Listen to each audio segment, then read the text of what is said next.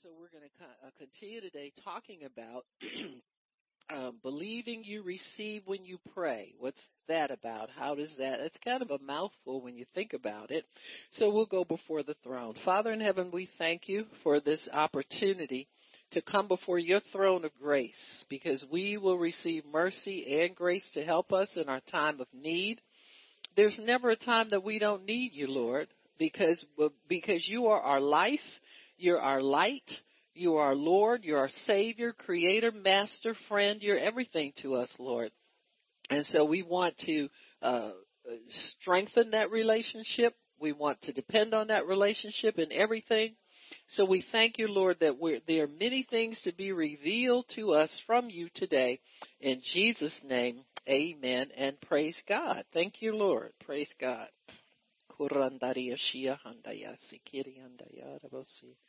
Thank you, Jesus. Thank you, Lord. The Lord does have a word for us. He's saying that there is a great unveiling being done. He said there is a great unveiling being done in the world. There is a great unveiling being done before your eyes. And he says, always look with the eyes of the Spirit. The great challenge of my church has always been to stay in the Spirit, with the Spirit, and manifest the Spirit in all things, says the Lord. The Lord says, I am unveiling, unveiling uh, good as well as evil. I am unveiling a vision and things to come, and knowledge and wisdom and understanding, says the Lord. And the Lord is saying, You will see that which my faithful prophets have told you come to pass before your very eyes. Now, this is something the Lord says that we should shout about, rejoice about, run around the room about. He said, because many generations have longed to see prophecy declared and come to pass in that same season. He said, this is, this is because I am accelerating things. I know you have heard this said before, I am always accelerating things, but I have my foot on the gas full time right now, says the Lord. He said, if you take your eyes off of the things of the Spirit, you're going to miss some things. He said, but I know how to retrieve them from those, for those of you, he says, that need spiritual glasses all the time. he says, I know how to retrieve them and adjust your lenses so that you can really see what's going on, says the Lord. He said, because I have my faithful servants to be and to declare these things and to preach them out and to teach them to you so that you won't miss what I'm doing in the earth, says the Spirit of the living God. For I am unveiling evil so that you can know not to touch into it. I'm unveiling goodness so that you can know to embrace it and I am unveiling my plan for the universe which has not changed, says the Spirit of the Lord.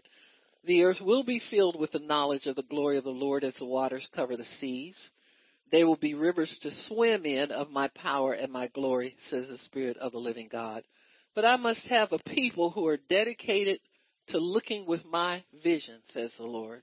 I've got to have a people who are trained as true watchmen to keep their eyes on what I have my eyes on, to have the heart tuned into my heart, says the Lord, and to have the things stored in their heart that will defeat the enemy because I will bring him right before your face in close range and give you the weapons to target him and defeat him, says the Spirit of the living God. He says, and you are seeing right now that I prepare ahead of time for everything evil that's released in the earth, says the Lord. He says the treatment for this this back, this virus has been in the earth for more than 70 years. He said, I prepare ahead of time a means to survive, even for those who do not believe my word, because I am a God of great mercy. So look for me to have things prepared ahead of time, says the Lord, that's going to be my calling card in the future because I am preparing things. There are things that will explode on this earth, but my people will remain steadfast and immovable. because you will know because I've spoken it this day that I have prepared a remedy, an escape, and a cure ahead of time, says the Spirit of God. And you will rest in that and be comfortable in that. And you will bring many people under that umbrella of comfort and safety because you know that you know that you know, oh, he did this already and he's going to do it again because this is my Lord's calling card. He has prepared an escape and a remedy far in advance for the people of the earth, says the Spirit of the living God. And the Lord says, I'm going to take some people down in this. There are some deceivers and there are some liars, and I will remove them from their positions of power because of mistakes that they have made in not seeking truth and staying with truth and fighting those who have spoken truth. It is judgment, but it's not on my church, says the Spirit of the living God. Amen. Amen and amen and amen. Praise God. Thank you, Jesus. Thank you, Lord. Thank you, Lord. Thank you, Jesus. Glory to God. Praise you, Lord. Hallelujah.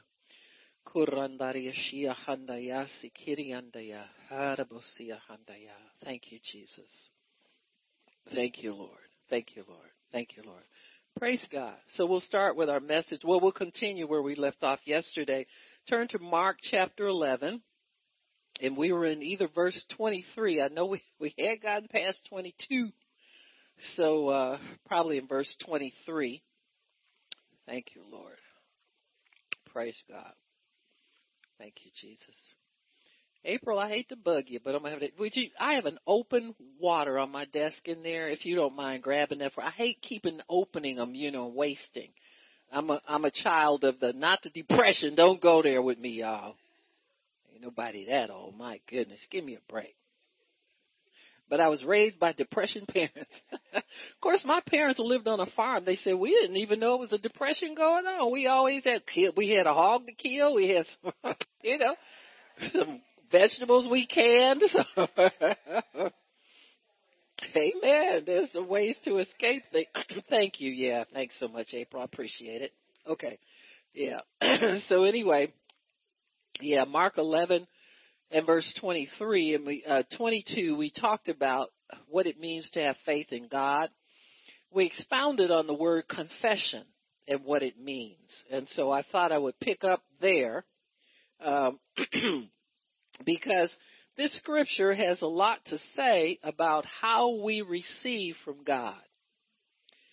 And it says, have faith in God have the faith of God or the God kind of faith. That's that's the kind we have.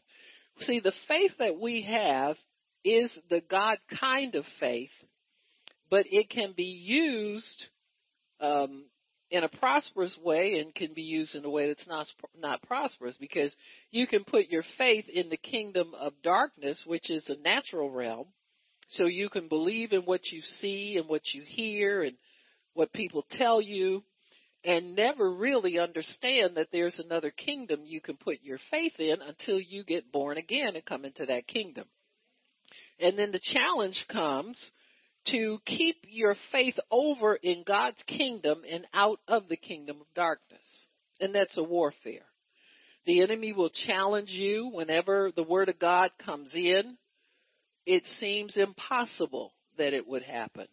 I don't care what it is that you're believing if it doesn't seem impossible, you know, go back and look at how you're believing. Are you believing it the really the way it's written? Because most of what God tells us in His Word, when it comes against the circumstances that you're trying to remedy, it seems like a mustard seed is being leveled against a mountain. That's always the vision that we have. Because in order for us to know that there's something that's not right, it always it's already expanded in our mind to the to the point that it's a problem. Amen. And so, uh, you know, I I think I've mentioned about that that song High Hopes about the little old ant trying to remove a rubber tree plant. Amen. Well, we have high faith. We're not living in high hopes find that little song for me. Can you find that little song for me? And then I can.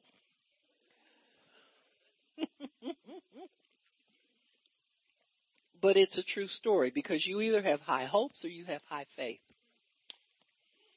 If you have high faith, you can remove a mountain just by speaking to it. Amen? But if you have high hopes, it's because you've tapped into the natural realm and you're trying to fight darkness with darkness. And unless you get into witchcraft, you'll never win that one. Even when you get there, you're going to come into something you can't handle. You understand me? So, all right, you got it yet? Sing about the chin on the ground. How did that go? Um, The ant song. Yeah. Next time you're found with your chin on the ground, there's a lot to be learned. So look around. Just what makes that little old ant think he'll move a big rubber plant? Anyone knows an ant can't move a rubber tree plant, but he's got high hopes. He's got high hopes. He's got high in the sky apple pie hopes. So anytime you're feeling low, instead of letting go, just remember the ant. Oops, there goes another rubber tree Oops, plant. there goes another rubber tree Oops, plant. there goes another rubber tree plant. And of course, Mr. Francis Albert Sinatra, my fave. Thank you very much. Amen. But, but that's true. And we live our lives before Christ like the ant. Trying to move things out of the way so that we can be happy, so that we can have what we want out of life, what we've been told is a good thing to want in life. And all you have is hope because you don't have your you don't have access to the God kind of faith. So what that those experiences do, they program us for what? Failure. Because after a while, if something isn't added to your hope, you're gonna give that up. So that's when people start settling for less, start diminishing what they expect, start giving up period and just go and do something that's and we become afraid of stepping out into the unknown and looking for a change. And so that all of that has to be dealt with once you come into the kingdom and start using the God kind of faith. Cause that's all the stuff that's built up in your soul from years and years and years of discouragement, disappointment, failure, almost failure. And so when you come into God's kingdom and you see all these wonderful things that God says about you and says about himself and what he's going to do for you and all of that, you're just like, oh boy, it sounds too good to be true. Amen. So we carry that mentality into the kingdom with us. That's why the Bible instructs us to be transformed. How? By the renewing of your mind. Now the born again experience gives you the equipment that you need, but your task then is to let it become reality to you by renewing your mind to a new way of thinking about yourself, about God, about other people, about the world around you. You look and you see, go into all the world and preach the gospel. You'll read that 30 years and skip over it and not understand that that's talking to you. Amen. We know, well, that's for the missionary or that's for the, you know, we reason it away. Instead, it's really stopping there meditating. Why? Because we used to have high hopes for good things, but failure and a history of failure taught us not to expect anything good. So that's why we have to admonish ourselves all the time to keep expecting good. How do you do that? You stay in the Word. You stay in the source of good things. You renew your mind to the point where you're transformed and you're so different, people that used to know you are now scared of you. That's a good place to live, folks. Now don't be scared of people being scared of you. Huh? Because it goes with the territory. Now they may not say it. They may not act like it all the time. Because your life flows in such a peace most of the time, you're not aware of it. But every now and then, God will give you a little inkling of what people really think about you. Uh, because of Him. See, if it's because of what God has placed in you, it will turn to a blessing in your life. But it's because, if it is because of things that you're doing that are not Christian and not right, then that's a different story. Amen. But when God begins to transform people, He does it in such a way that He not only has to put His power in you, but He has to put a mark on you in the Spirit that protects that power. I'll say it again. He not only puts his power in you, but he must mark you in the spirit in a way that protects that power. Huh? And see, that's what we try to rub off sometimes. I don't know why they don't like me. They used to like me. You can't rub that off. You got a big sign on your back that says, you better not kick me. Huh? So the fear uh, from the kingdom, the fear has to reside upon you from the kingdom of darkness before you can get anything done. If you didn't have that every time you step out to do something for God, the devil bash you in your head and you go right back in the house. Go into, you know, what they call it? Uh, protective custody. What's that? Some kind of undercover witness thing. Remember that stuff they do? Yeah, right. Yeah, you have to go down. Witness protection. That's what you're trying to be under witness protection. But thank God for that marking in the spirit. Amen. That marking keeps, that preserves your life, keeps you from bad influences, keeps you from stepping over the line. Amen. So learn how and keeps a, a short leash on you so you don't get away. Amen. you need it. God knows what he's doing. So then we also talked about the word confession and what that means. And the word confess actually means to say the same thing as another or to say together with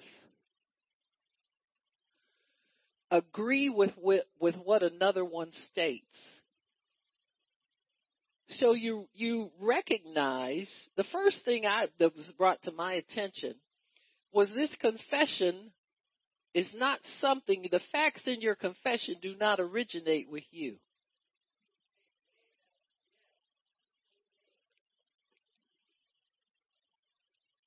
Now that's important. Because many times we go to God with a bunch of wants and and then we think we're supposed to get them because we want them but we're not really doing it according to the pattern that God gave us. Cuz when the when the the Bible says that when you confess with your mouth what what you believe in your heart, you will receive it or pray believe you receive it. When you pray you can have it. Have faith in God. It says nothing about have faith in what you want so if you go to God with all your wants and they originate in your heart then that's not you're not obeying the pattern here because a pattern must be a confession. See, you have to say together with him what he already says. You can't go shopping in your mind for stuff you want and then see if God will co-sign it. It must originate with the one who has the power to grant it. See, if if you had all kinds of power, why are you getting getting God involved in your business? If you just want what you want, go out and get it. But we're talking here about the God kind of faith and how it works. And it works through the power of the confession. And a confession is not just saying words that you want to see happen. A confession means that you say together with someone else what they say. Why would you say together with somebody else what they say?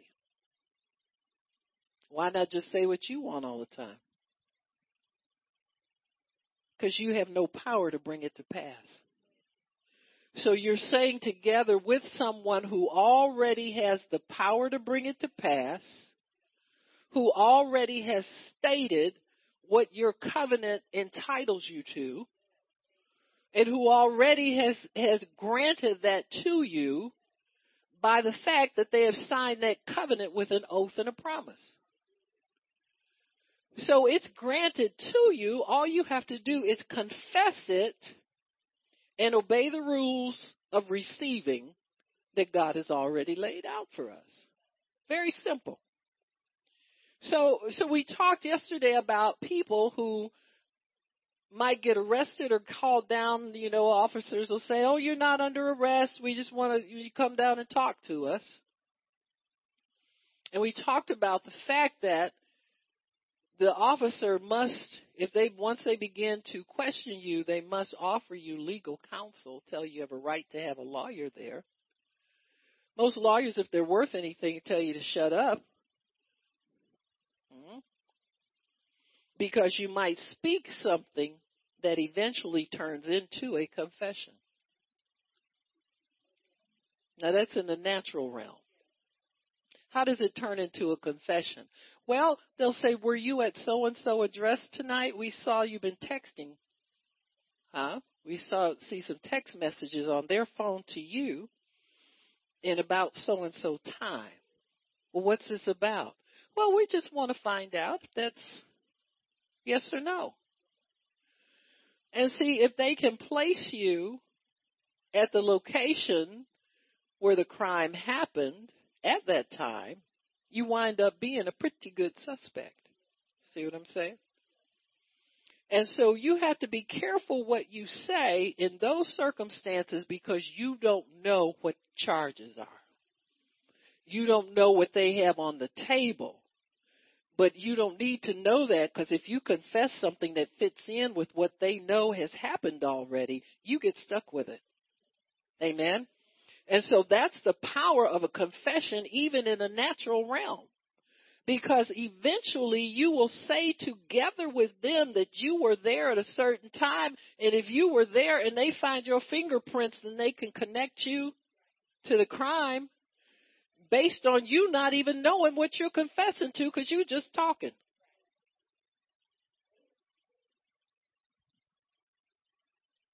But see, in God's kingdom, God makes us aware of what belongs to us. And He tells us, I want you to say together with me that healing belongs to you. Oh, okay, God, I am healed. Healing belongs to me. So you're making a good confession of a good thing, and then God will allow you to possess it based on what you say. See, you possess by what comes out of your mouth. Just like when you sit up in the police office running your mouth without a lawyer, you possess that crime and being being present at the crime scene by what comes out of your mouth. God's the person that won't deceive you and tell you just confess it and I'll let you know what it is after it comes to you. Amen. He's not a man that he should lie. He's not a deceiver. He lays it all out for us in his word. And he says, that's all of that's yours. Just say yes and amen. But you must believe that it's been given to you already. That's a condition. Whereas in the natural, you spend most of your time, trying to explain to people why that you couldn't be the guilty party. Mm-hmm. So when you confess God's word that you believe in your heart. How do you believe it in your heart? Well, you hide it in there. You find something that you keep going back to in the word. Somehow I just can't get off of this scripture right here. I just believe God's going to do this. I believe God's going to do this for me. I believe I can have this. Well, I think I'll pray. And you pray and say, God, I believe this is for me and I receive it. And from that day forward, it's yours. See, that's what Mark 11:20 said. You must believe you receive it when you pray. Well, I don't see it yet. No, you're you're receiving it by faith. Before you can see anything in the natural, you got to get a faith receipt for it. I'm going to say that again. You know, uh, see, these are spiritual transactions. This ain't just gimme stuff. If you want gimme stuff, don't involve God in that. He says, in your life worth more, isn't it about more than what you wear, what you eat, what you drink? You know, sometimes you, you struggle and you, it, two meals a day is a struggle. Then you finally work up to three.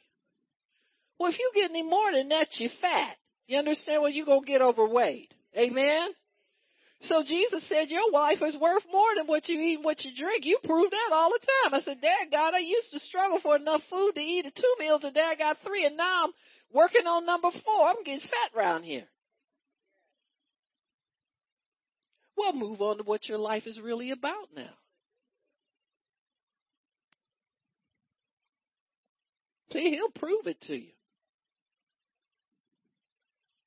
You know, you get, well, you know, I'm in excess now. You know, wealthy people have get better sense than that. They know they they've moved on from just material things in many ways. Amen.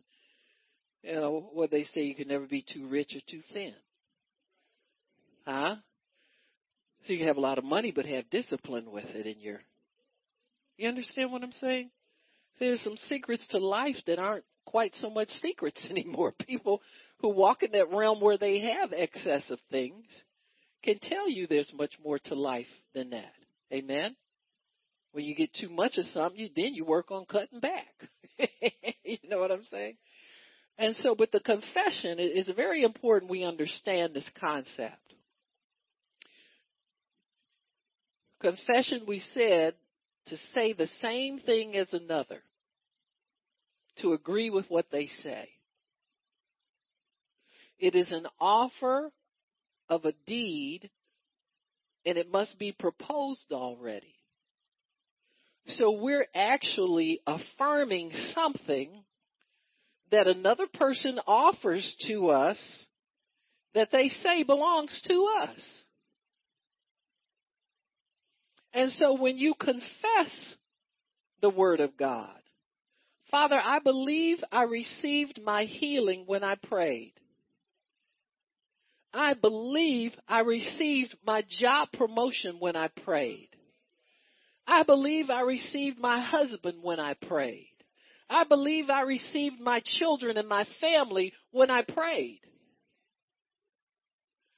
So then your confession becomes an affirmation of what you believe you have already. You can't believe it's coming. You must believe you have it already. And that becomes your faith receipt. If I if I tell Miss Raja, I said, "Girl, I got something for you at my house. I keep forgetting to bring it to you." And I said, remind me to bring it. Well, see, you got a faith receipt, but you got a condition of. So see, the responsibility is now, I'm doing the best I can. Listen, y'all know who I, how old I am? I'm doing the best I can. Remember to get myself dressed before I get here. So I need a little help from her so she has to use her faith receipt and remind me Now she can she can obey that or she can not obey it depending upon whether she received that receipt or not. See, if you receive that faith receipt, you'll realize, well, if I want this, I need to remind her because there's some responsibility here for me. Got me? Or you can say, what kind of person is that going to say, I got to call her up and tell her to bring me something and she want me to have it?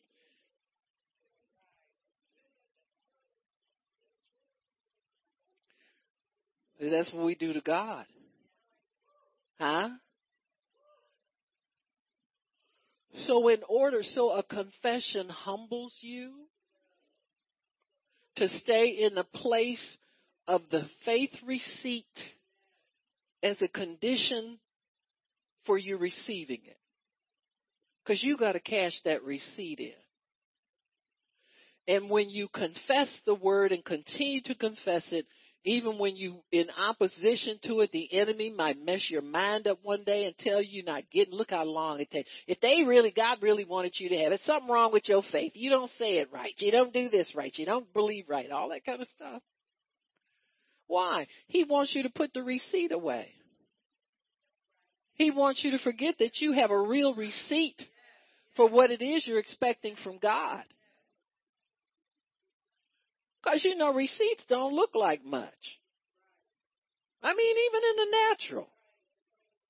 There's a little piece of tape off a ad machine or something like that, or I was looking on my desk, I saw a Home Depot, you know, like those uh, due cards, like when they owe you a balance or something, something they couldn't give you money for because they run out of money for the month. Well, don't laugh. That's what they do. They just ain't got enough around to give you your money back, so they put some stuff on store credit. And I was looking at it, and, and it was marked up on the back, and it was down to eleven dollars. Well, see, they hoping I forget that eleven dollars is there. You understand what I'm saying? And I'm about to forget it, but I said to myself, next time I'm in Home Depot, I'm putting this in my purse. I'm taking it with me because I'm getting my eleven dollars. Amen. Whether it's on here or not. And see that that just shows you how how careless we can be about receipts. See, we can be careless about our faith receipt too.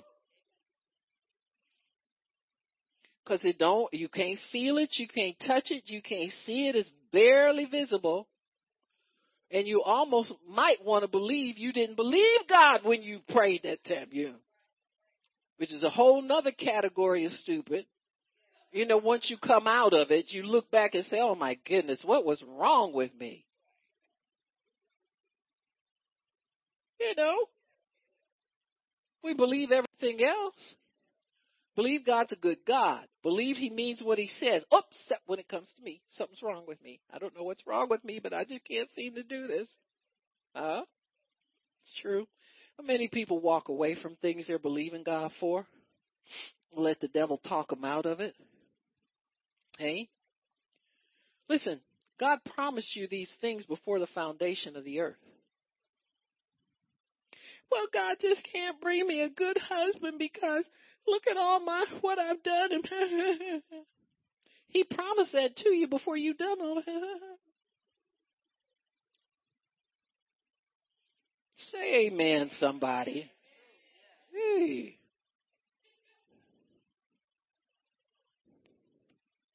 Well, see, we scared everything. Because we don't think God's smart enough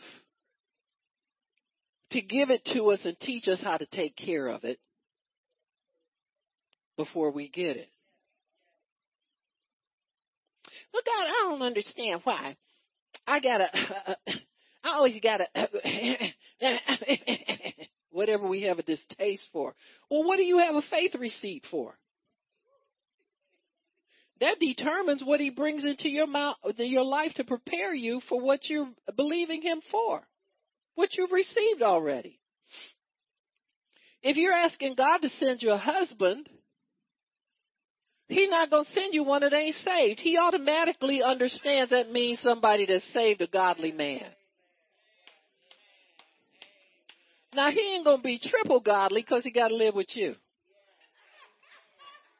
Oh! Oh, Pastor Bird!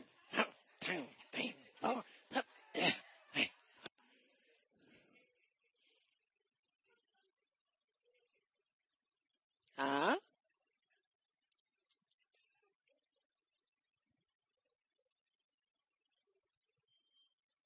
So you have a faith receipt in your pocket for a husband.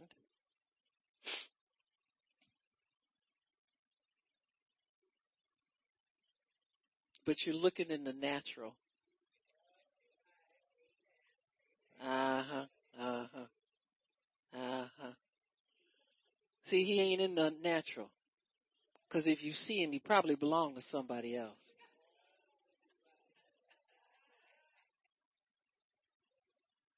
So the challenge is can you stay focused on your faith receipt and not get distracted by, ooh, girl, I know he work out. He, you don't, so he all have nothing in common. You leave him alone day one. Huh?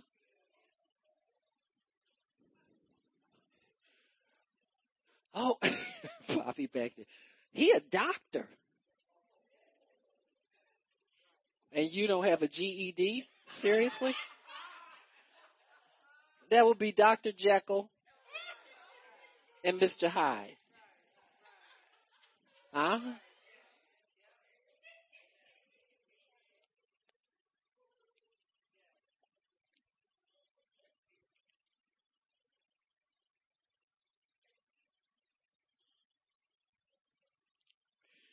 See, your daily confession and thanking God for it keeps your eyes focused on your faith receipt and not looking at what's around in the natural, thinking that that might be the one. Cause see, you keep looking around, the one gonna be different every time you look up. Oh, that's him. No, that's him. I'm trading in yesterday's, and I'm gonna pick up this new one because he, huh? Yeah, right. Yeah, yep, yep, yep, yep, yep, yep. And see, this is how Christian women spend 20 years wasting time because they got a faith receipt in their pocket for something and they don't ever confess over it, don't ever ask God. See, your confession starts moving your life in the direction of preparing you to receive what God has for you in the natural. See, you've received it by faith. But when you confess every day over that thing, thank you, God, that I have my husband. I thank you that he is a godly man. He is a good man. Make him filthy rich. I mean, dirty, nasty, filthy. We start with dirty, then we go to nasty, and we go to filthy. Because I don't want no trouble. Because I know when brothers be broke, it's trouble. I want none. Amen. Don't call the dog if you want the cat.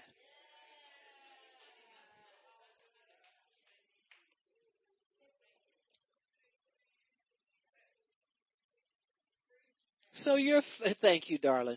So this your faith receipt makes it more real to you. Because you're you're filthy rich, baby. Okay, we got from dirty, stinky to filthy. Don't stop at stinky now, because you might get that, but we want filthy rich. Like when you go through your pocket, you say a five dollar bill. Oh, get that out of here. How'd that get in here? That kind of. Yeah. Amen. Where five don't excite you no more. That's what you want. Amen. Amen. Am I right, Poppy? That's right. Say that's less than daddy gotta do, right? You you don't have to bail your daughter out no more. Huh? Yeah, you can sleep if you're a father the bride. You can sleep at night behind that. You say, "Well, at least I don't have that to pray about." Huh? That's right. You lighten your prayer load. Huh?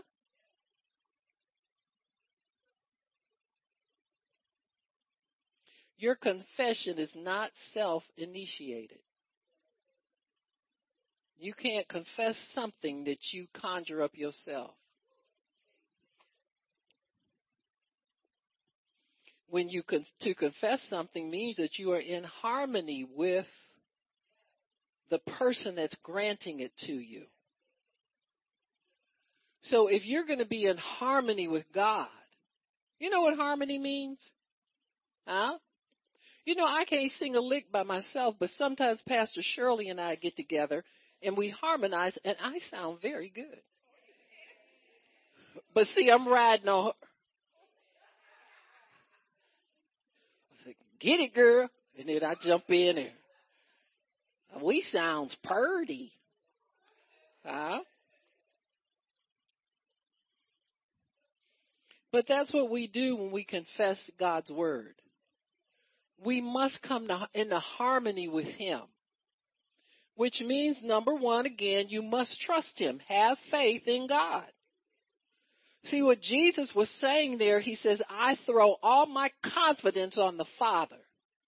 And then I don't have to worry about what y'all think, what the Pharisees think, what the devil is doing. I just put everything over into the Father's care.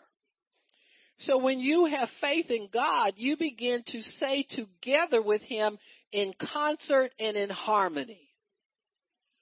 Which means that these thoughts that come to you, well, I trust God, but, but what if He's, and what if He's, and what if He's, here baby, we got tissues here. You can give him a tissue or two. Yeah, that's good. Keep them beside you, okay, honey? And then you can have all you want. You just keep them. Give them to me when you're done. And so when you come in a harmony with God, you don't, you get rid of the what if, well, suppose God send me somebody who is this and that and that and that and that. Huh? Well, suppose that person is that way.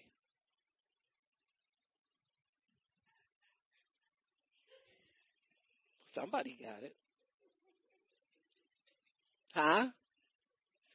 Is God not a good God now because He's trying to get you out of your carnal mindedness and get you over in the realm of the spirit so you can think like He does? A lot of stuff don't look like it's going to work for you when it first comes into your possession. You ever bought a vacuum cleaner? Well, they're doing better now, but they used to send it to you in parts. That didn't look like a vacuum cleaner, but you took it anyway. Why? You, you had confidence in the people that sold it to you that it was a vacuum cleaner. And if you took that little instruction manual and three days later, you barely got it to work, but you was pretty satisfied. Why? Because they sold it to you. They ought to be experts at it. You don't know nothing about vacuum cleaners. Amen. Why come we can't be that way with God?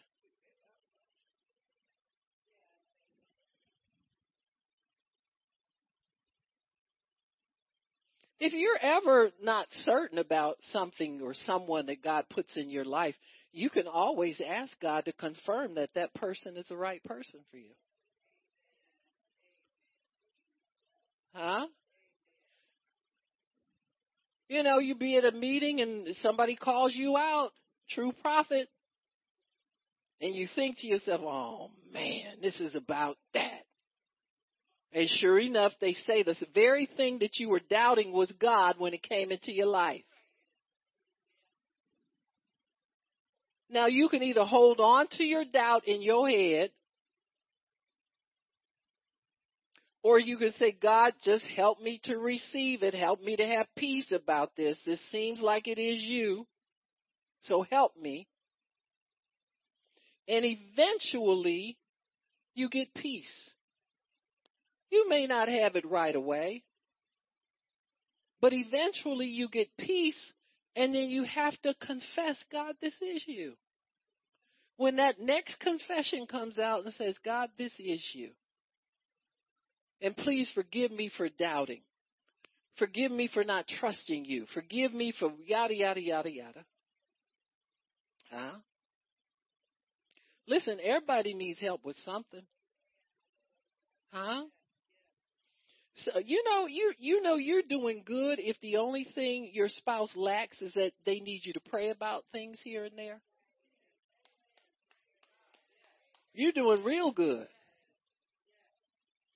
I mean, seriously, as long as you you know what I'm saying, you know fairly well behaved, ain't dragging his knuckles across the floor every. You know what I'm saying. Darling, come down for dinner. Up there with his bunch of bananas on the chandelier. You know what I'm saying? If you can put a suit on the boy and he can sit up there at the table, you, mm, we got a keeper. Huh? See, we major in the minors sometimes. You understand? People see the two of you together and somebody says, Ooh, he really loves her. I can tell he really loves her. Okay, well, that ain't your, I don't know. What, Alicia, is there something else that we could discuss? I mean, I, I don't know. Want to talk about nails? Want to talk about, yes, hair, whatever. Yeah.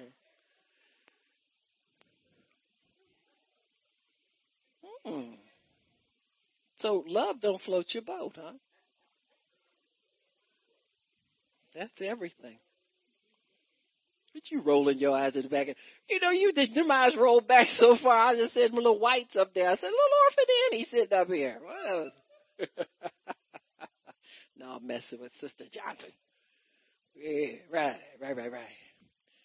So, so there are things that God knows you need from that person that he brings into your life. Huh? For for you know, some women it's just a man who will put you under some discipline so you can start respecting yourself.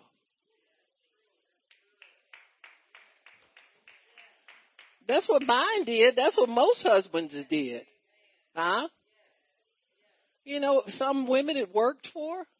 You know, if you had one of them that went like, in your face and you're a man and she a woman, it's like keep going, okay? Not a good prospect. Huh? Because you're going to have to flatten her just to get her attention. Oh, Pastor Barb, that's domestic violence. Yeah, you're the violent one. Let me see if I can get a drink of water. Maybe, maybe I need to baptize myself. huh?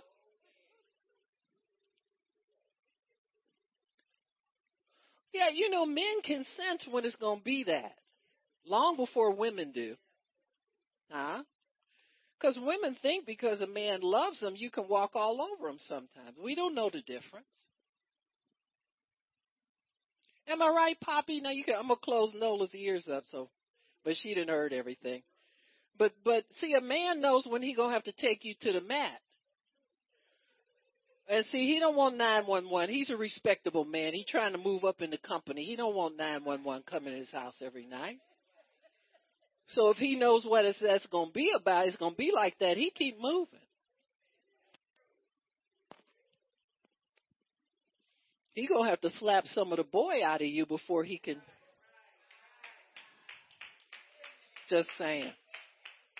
See, they don't want that. They just rather just move on. You know what I'm saying? Just, hey, this ain't the one. You call them up a year later and you still ain't the one and they can tell. See what I'm saying? He said, well, this one I passed permanently on. This ain't the one, period. Now, who was that that uh, football player, they had video of him and his girlfriend. He cold cocked her in the elevator, and she fell out flat. And then the media tried to get involved and talk about domestic violence. She got on the TV. She said, "Y'all stay out our business." See, this is our family business, and they left that sister alone. You understand what I'm saying? Say, this is how we do business at my house. God has better things for you. Amen. But when you get your faith receipt from Him and you begin to confess that you believe you've received it already, there's something inside of you will start to get stirred up. And that's what you want. You want things to get stirred up. You want old fears. Amen. Old failed relationships. So the mire starts getting stirred up. You start getting agitated, nervous, worrying if if God's going to send you the right person or not. So your own confession will begin to work a cleansing in you. Because if you don't confess it, all you have is a receipt and you haven't moved any closer to what it is that God wants for you. Can y'all understand that? Do you realize every time you confess the word, you hear yourself promise yourself something that God is going to do for you? And depending on what kind of mood that confession finds you in, like if it's on one of them days when you've been thinking about old boyfriends and going through your phone and thinking you want to call somebody, you put the receipt away. Oh, grow up. Grow up. I don't know what's wrong. Always a bridesmaid, never a bride. And you got a faith receipt in your hand. You need to confess your faith. Take that receipt out and confess, I believe I received on such and such a date that I received my husband. Amen. And my natural eyes look no more. Huh? I know I got weak in the knees when I said it myself. you mean I can't know? You're married already. You got a receipt that says you're married. Start acting like a married woman. Oh, what's that about? You're about to find out.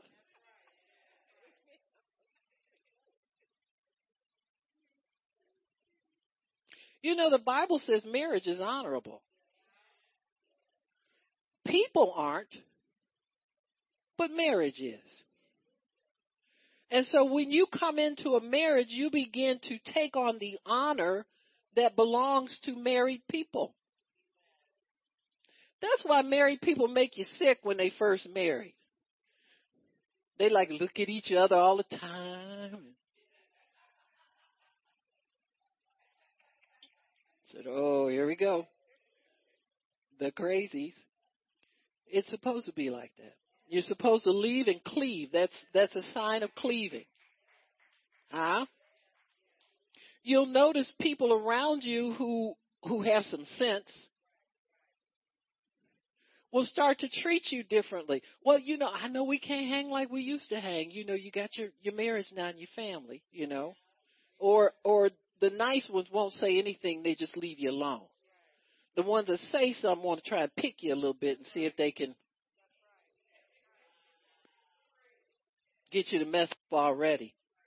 But see, that's a sign of honor. People honor your wedding vows sometimes before you get even used to who you are. Amen. I remember I worked at a hospital and I had gotten married and the the uh uh, secretary that did the paging. You know, they would have to page you sometimes if they needed your services somewhere. If they called your your office, you weren't a lot of times you weren't there, so they paged you anyway.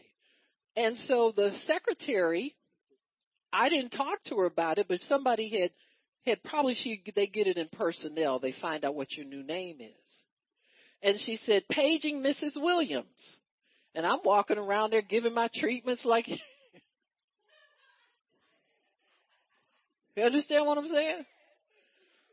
And then, then my coworker said, girl, they've been paging you. She said, I had to answer that one for you. What happened? I said, what? She said, Mrs. Williams. I said, oh yeah, that's me. That would be me. Huh? But see, other people, my point is other people honor marriage sometimes before we get the message. See, it might take us a while to feel like Mrs. Anybody. You understand what I'm saying? But see, just that, that marriage brought an honor and a respect for who I was now. Amen? how people address you is a sign of honor. It's a sign of how they feel about you. Amen?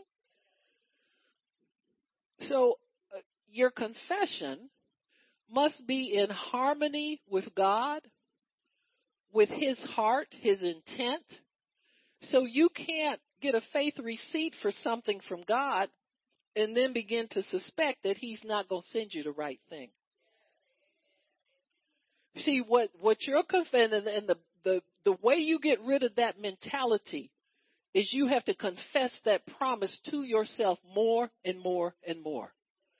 Because then part of your confession is convincing you that it's real and convincing you that God will do it for you and convincing you that God really has something good for you in mind and he's making it, sending it, preparing it, preparing you.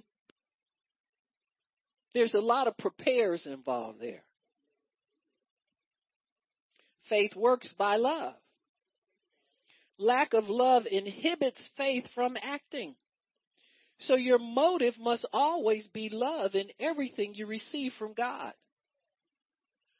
You've got to know He loves you and you must love Him back and understand that God, I trust that you're sending me what you're, you intended for me and help me to trust you more in this because I'm getting fearful and I'm getting doubtful here. And see, your confession becomes more for you than it becomes for God to impress God that you really believe Him. You received already. You got a faith receipt in your hand. You told God you believe you received it already. So it's not about going back and praying again and I'm going to believe it this time. What you do from here on in is you confess what you already believe. Amen you don't go back and get saved over and over again, do you? That one time confession pretty much holds everybody. Amen? So when you confess Christ, the Holy Spirit came in to live with you and to provide for you everything that God wants you to have. So the Holy Spirit will prompt you sometimes to confess that you believe you received. Father, I have this faith receipt.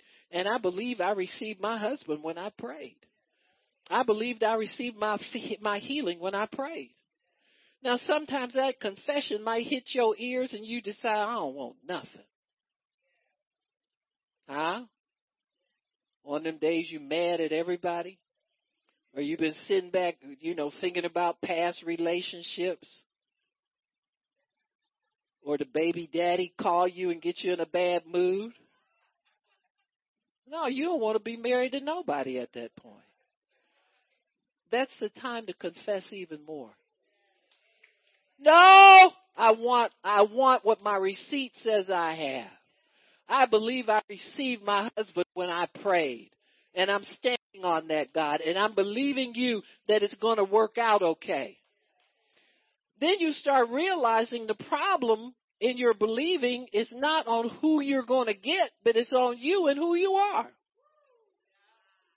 And can you let God change who you are so that you can be more receptive to His goodness and to His promises? The Bible says he who finds a wife finds a good thing. So you gotta wait to be found. Now see, for some of y'all, y'all might have to lock your front door and put triple locks on there and call somebody to put a lock on the outside so you don't get out and go looking for nothing.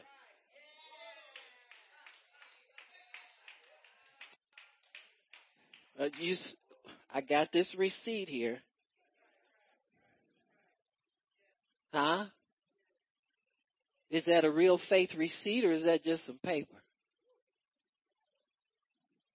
See, there's got to be something real attached to it. When it's God's word, there's always something real attached to your faith receipt. That thing has substance. You go pick it up and there's weight there. Huh? Oh yeah. It begins to form and take shape on the inside of you. You begin to look forward to it. You begin to trust in it that it's going to be right.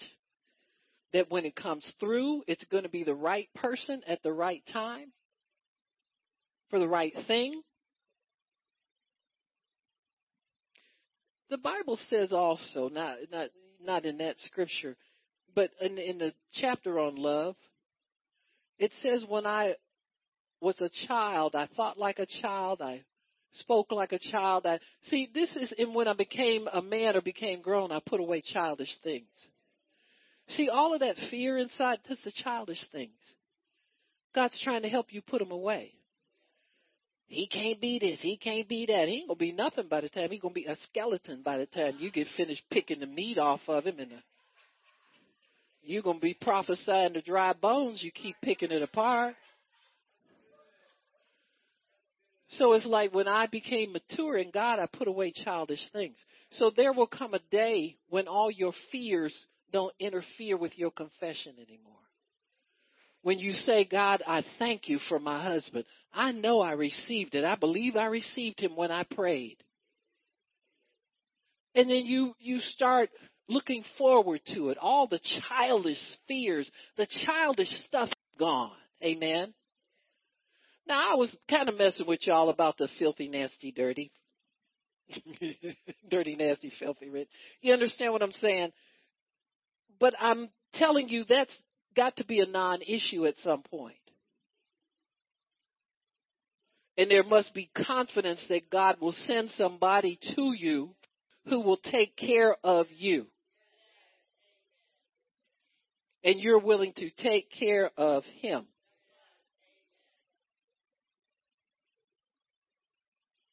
See, the childish thing, I don't want nobody. I, you know, I I don't be taking care of nobody. Well, what do you? What's that mean? Care? What do you? What's your in your idea care? Huh? See, we don't even know what we're refusing. It's just a word that scares us.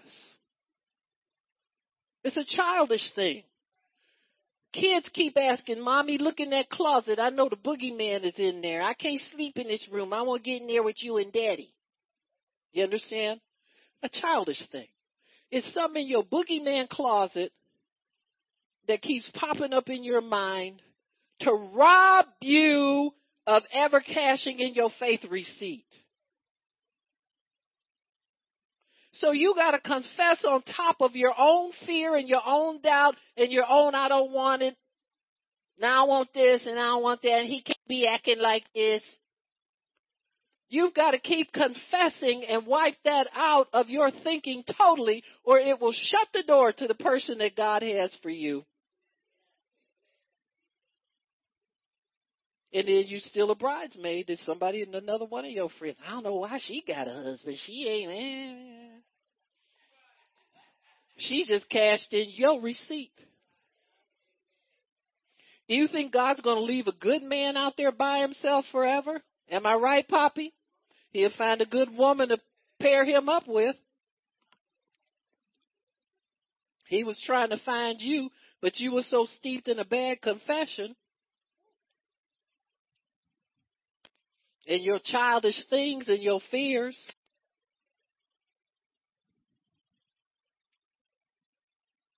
Suppose he want too much. You ain't gonna never get one of them because you go get him somebody else.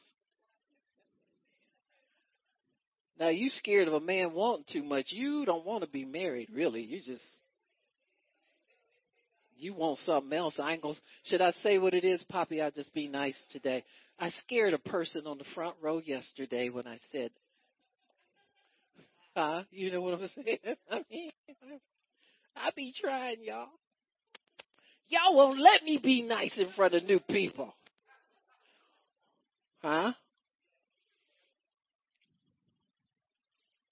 So this distrust of what you're believing for will keep you from ever cashing in your faith receipt. Now see, some of you know you've done that and now the next thing the devil is telling you is too late to start over again. That's right. Hold your breath. I'm going to make you hold it all day long. I ain't telling you nothing. But faith receipts never expire. Then act like it. Then everybody act like it. If you really believe it, then you act like it.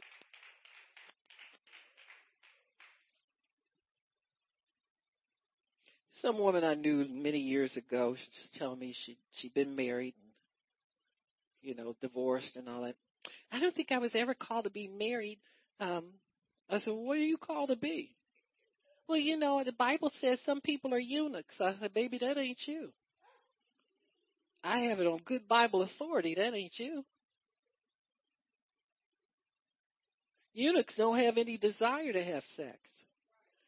God tells you sometimes for a small child. You understand what I'm saying?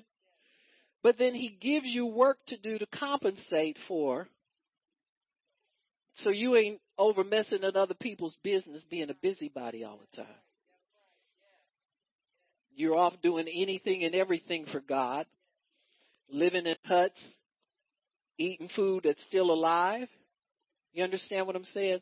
And very few people are called that be that way, the Bible says.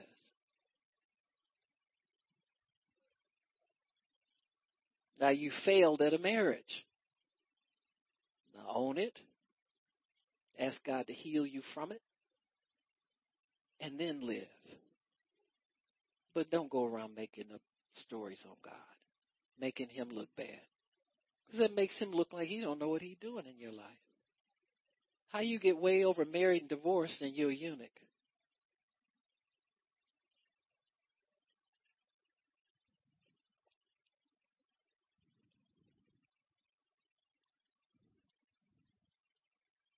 When you pray, come prepared to obey God's instructions. You must pray in faith. That means meditate on the word and hide it in your heart. And you can faithfully believe God.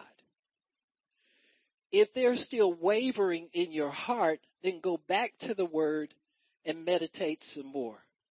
And ask God to give you a, a confirmation and a witness in your heart See, witnesses make the best confession. If you don't get a witness in your heart that something is for you, then your confession is pretty much false. Now listen, any good police interrogator will tell you that. They say, well, you, did you see all this? No, I wasn't there. He said, well, tear up the paper. Hearsay. See, you don't get a good confession with God on hearsay. Now you can get inspired by somebody's testimony, but you got to go to the word for yourself and make sure that thing is real if you're going to hold on to it with a faith receipt so that God can bring it into your life and manifest it totally for you. Until then, you've got a receipt that you halfway believe in. So you've got to get, and I'm convinced that there are many people think they're believing God for something or waiting on God and all this, and, and they've never stopped by to get a witness inside that says, This is for me. That witness in you stands straight up and say, Girl, this is yours. Receive it. Amen. And if you're slow to receive, he'll help you to get firm in it. He won't just leave you stuck there halfway believing. He'll work as much as he needs to to get you confident so that you can receive what God has for you. So lack of love inhibits faith from, from acting. Your motive in all things must be love. You have to love God and trust Him in order to receive from Him. You're not a thief. You're a child of God. So there has to be that love relationship. So, so we're to meditate and hide the word in our hearts so that we can, conf- when we confess, we confess as a witness to what God says. Amen. You get an inner witness in your spirit that this is some, you get a peace, you get a, whatever the Holy Spirit does to nudge you and show you this is yours. You get a peace and you get a settling in it. Amen. And so that inner witness is the one that testifies. He's the one that confesses. So you always have a true witness because he believes God. See, you've meditated on that long enough that you are settled on the inside that that thing belongs to you. And then you say, God, I'm, I'm thanking you for this. I believe I've received it now. You pray for it. You ask God's forgiveness if you have anything against anybody. That's step number one. Anytime you go before the throne, you sit up there, you've been confessing for years and you never got your heart right before you got up there. And that's why it won't stick. That's why you're upset. You quit half the time, don't want to go through with it. Amen. What does your saying do? What is your confessing? In in Mark eleven twenty three, who I verily say to you, whosoever shall say to this mountain, Be thou removed. So that's the first say. He says to us. So you say, that's your first say, and be cast into the sea, and shall not doubt in his heart, but shall believe that those things which he says, second say, shall come to pass, he can have whatsoever he says. So there are three times in that he mentions us saying what we believe. And my feeling is that the first time you say it, your own atmosphere will fight you. The second time you say it, it moves back a little bit. And the third time you say it, it begins to settle in. Just settles in on you. So the more you say it, the more convinced you become. So your confession is not to impress God. He got him down here confessing. See, I'm confessing. I believe I received it when I get my faith receipt in my hand. Just like Pastor Barbara said, I got, got my receipt. He ain't looking too swift right now, but I still got my, you, you know what I'm saying. Well, that's because you ain't looking too swift today. You ain't feeling too swift. You don't feel real spiritual. You're not real convinced. So the confession is to convince you that God is you written on some that this receipt is real. This is this is legal tender in the spirit. There's something behind this. I feel a weightiness on it now. You ever feel that when you're when you're believing God for something, you you come out of the realm of believing and praying and that kind of stuff, and it settles on you in a heaviness and a weightiness, in a reality that hadn't been there before. That's your confession is for you. And if you don't believe it, Jesus said three times you could have what you say. You keep saying, it says you said. He said, therefore I say to you, what things soever you die, when you pray, believe that you receive them and, when, and you will have them. And when you stand praying, don't get up in the Father's face with a lot of junk in your heart. Cause He don't bless people. He don't bless junky people. He said, if y'all have anything against anybody, forgive. Well, I don't know. Well, tell God you're sorry anyway. Now, if you that crazy, you don't know what you got in your heart. Come on now. You know the last time you got around Sister So and So, you was rolling your eyes. Come on now. Come on, don't make me go to kindergarten. But see, it's the elementary. Little foxes spoil a vine. Things you've been skipping over for years and you think God, He's God said, because I didn't say anything, you thought I was like you. And then one day I showed up for real and you found out I wasn't like that at all. He ain't like that, y'all. He don't wink at our sin. Not, not when you blood bought. Cause there's no reason to. And, and so, so your saying does this. So you gotta do your three sayings at least. You can't just, know, I believe I receive. Your saying does some things for you. It allows you to hear yourself promise yourself what God will do. And that's very important.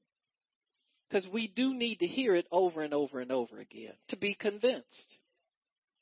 It convinces you of truth. What God has promised you is true. All that stuff that goes through your brain are lies. Everything, the high, high things that exalt themselves against the knowledge of God, them's lies confess and say together with God that He will do it. You believe he'll do it. Because Jesus says you can have whatsoever you say if you don't doubt in your heart. Well, I don't know if I doubted this. We did that already, okay? If you're that slow, just ask God to explain to you. All right? Miss Pat, do you love Pastor Shirley? Yeah. So that came from your heart, baby doll. So in your heart, you love her. See, we always express what's in our heart pretty much. Huh? What comes out of your mouth is what's in your heart, pretty much. Unless you get frustrated by circumstances and you start speaking what's out of your head. Then you catch yourself and you say, Oh, I didn't mean to say that. I, I don't want that.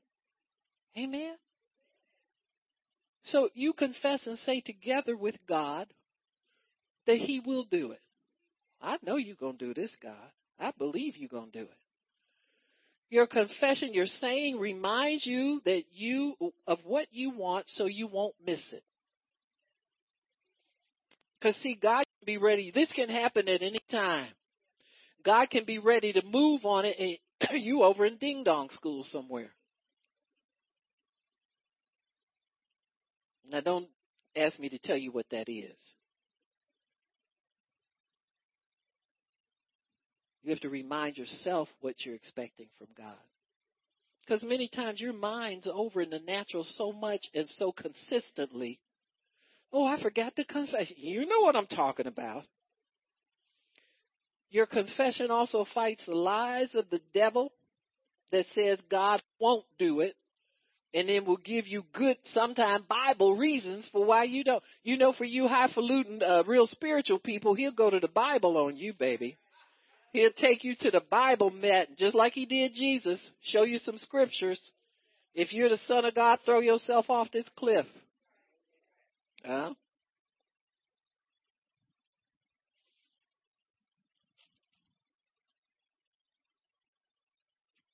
Doubt comes mostly when we let evil forces work their way not just in our minds but in our hearts. Don't be shocked if when you after you have your faith receipt, God begins to reveal things in your heart that you didn't know were there. Anybody been there? Things you're ashamed of. God, I thought I dealt with this already. Well, we're just peeling onions here. You can have a good cry about it, but this layer's got to come off now. Amen. See? This layer where you pull a knife on a brother, that's got to come off before you get a husband. That layer where you call all your sisters and get their do rags out and they everybody take they they weave out and they wig off and you know take the bridge out they yeah take your false teeth out yeah it's, that's got to die. See that layer's got to come off. Okay, you know what I'm talking about. So there, this your confession does all that. And see what many people do is in the midst of that being shown to you, you go away thinking that that means you're not worthy and God's not going to do it for you. When have your shortcomings ever stopped God from doing anything good for you? The crazier you are, the more good you probably experience from God. Well, I didn't know God would stop me from really hitting my husband. You know what I'm saying? You right, Poppy? Yep. So, you know, I mean, we have to understand that, that no matter what you think, what's in your head, what mood you're in, keep your confession because that's what's keeping your promise alive. When you confess that, when you say it, what you're doing is looking at your receipt and you're reading your receipt again back to yourself. You say, I on on you know March 10th, 1996, I believe I received this from God. Amen. And I'm confessing it. Don't ever put away your saying. Because in your saying is in your is your possession. Your possession gets closer to you as you say it because it becomes more real with the words of your mouth. Okay, we'll stop. Father in heaven, we thank you for what you're doing for us. Thank you for helping us to know your word, Lord. Thank you, Lord. Your word is truth. Your word is righteousness. It's holiness. It's everything that we need. And Lord, we honor you. We bless you. We praise you. We magnify you. in the name of Jesus. We thank you, Lord, for the goodness that you have brought in our lives and you're bringing more yet. Father, for those people who have gotten to a place in life where they are settling and not expecting anything more and anything good to come and what they feel they've been believing for you, I break that power and I break it in Jesus' name. I break it in the, I break you out of being stuck where you are. I break you out of lack of enthusiasm. I break you out of lack of expectation. I break you out of that place of not knowing, of not believing, of not expecting. I break it in the name of Jesus. Devil, you cannot have a grip on the minds of God's holy servants. I command freedom to come into their hearts and their minds in the name of Jesus. Every chain that has bound you must break right now in the name of Jesus. Devil, you knew that this day would come. You'd have to let everybody go in Jesus' name. And Father, we are crossing over to a land of greater promise because God has it for us. The promises that we believed for many years ago, we expect them again in the name of Jesus. Blow, blow your breath, your wind on the coals and the fire in our hearts and ignite us again in the name of Jesus. We come to life again. I speak life, Holy Ghost, life in the name of Jesus. I speak life in Jesus' name. And I thank you, Lord, that every promise that you've made is always kept. I thank you, Lord, that you're looking for people who can receive it. Your eyes run to and fro across the earth, looking for somebody, not with great faith, but somebody that you can show yourself strong on our behalf. So I thank you, Lord, that you're showing yourself strong today in our behalf. In the name of Jesus, we thank you, Lord. We bless you and we praise you. That life has come again in our hearts.